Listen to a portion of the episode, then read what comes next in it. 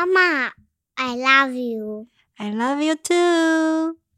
妈妈，我想听你讲故事。Hello，各位小宝贝们以及宝贝的爸爸妈妈们，欢迎来到彩琴说故事。彩琴今天要分享的故事是《懒惰的猫头鹰》。懒惰的猫头鹰。文图张振荣。啄木鸟是树的医生，每天一大清早起床，到森林里帮一棵又一棵的树木看诊，直到太阳快下山了，才愿意回家休息。工作十分勤劳，又很认真。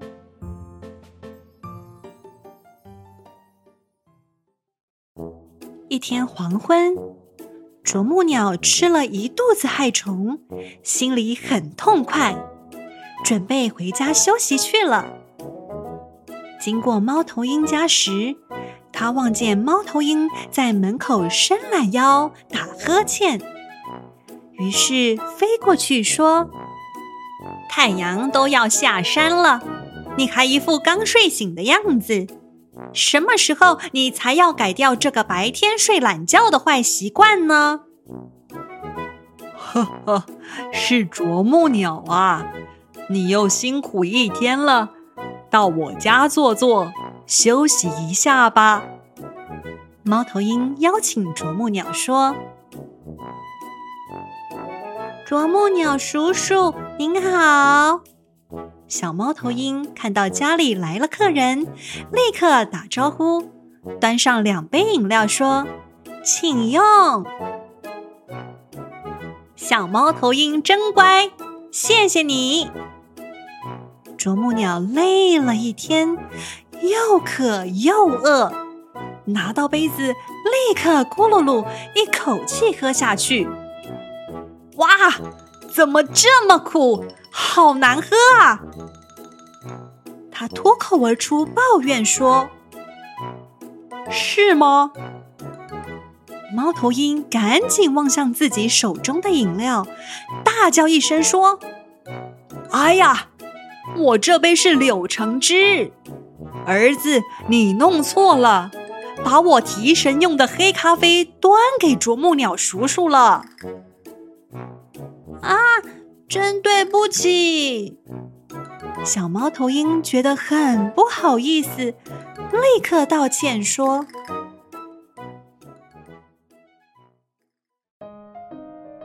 这一晚喝下一大杯黑咖啡的啄木鸟，左翻翻，右躺躺，就是睡不着觉。一、二、三。”四，他数了树叶，又数了星星，依然睁大了眼睛。咦，仔细瞧瞧，这夜空还挺漂亮的。很久没有在夜里醒着的啄木鸟，索性静下心来，好好观赏、品味森林的夜景。这森林在月光下别有一种神秘的美感呢。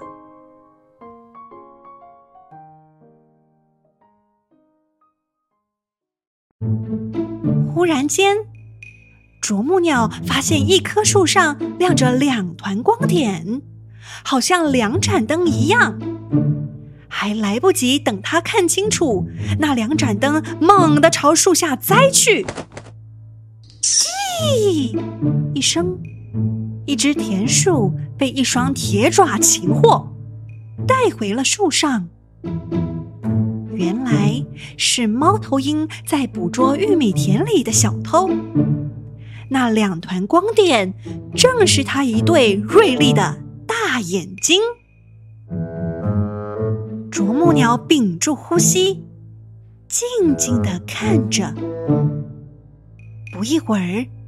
猫头鹰又抓到一只田鼠，就这样一次又一次，猫头鹰就像玉米田的守护者，不停的来回工作着。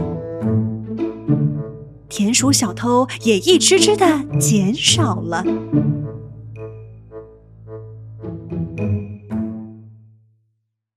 直到月亮西沉，东边的天空出现亮光，猫头鹰才离去。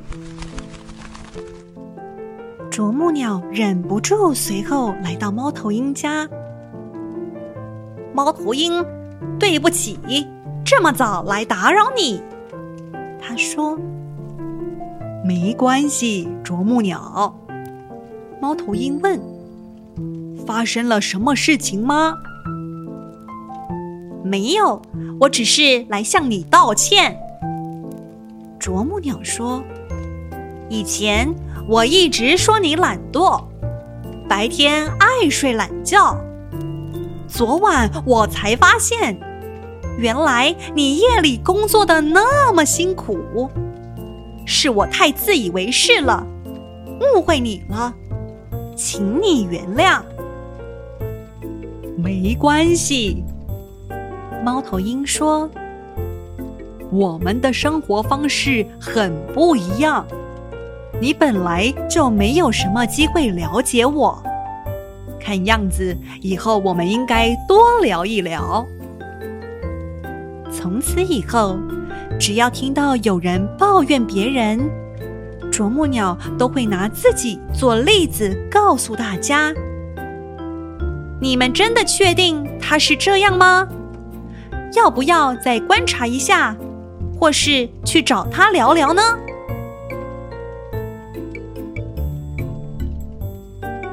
今天的故事就到这儿喽。如对彩晴说的故事有兴趣的话，欢迎爸爸妈妈们上网搜寻“巧育文化”，官网上有更多有趣又富教育意义的童书及绘本，可以线上购买哟。彩晴小分享，彩晴今天想要分享。每天早上，我是如何把睡梦中的小马吉叫醒的小方法。小马吉是去年七月开始上幼儿园小班，想必各位爸爸妈妈们都深有同感。夏天叫醒小宝贝们都很容易，但开始进入到冬天，宝贝们早上根本就不想离开暖乎乎的被子，一定都要三催四请的。才肯慢慢苏醒，爬起来。我的小方法就是，前一天晚上我会预告小马吉，隔天早上他可以吃什么早餐或水果，给他满满的惊喜，且让他满怀期待，直到睡一觉起来就能吃到妈妈准备的美味早餐。早上叫醒他时，我就会说：“宝贝呀，起床喽！”今天可以吃苹果跟小可颂哟，或是宝贝啊，今天妈妈有准备水梨跟起司蛋吐司哦，赶快起床吧。小马吉就会很快的坐起来，睡眼惺忪的说：“妈妈，我想吃美味早餐了。”虽然小马吉的幼儿园都会提供非常丰盛的早餐，但我还是会给小马吉在家中吃一点点。让他有着充满活力，迎接新的一天的仪式感哟。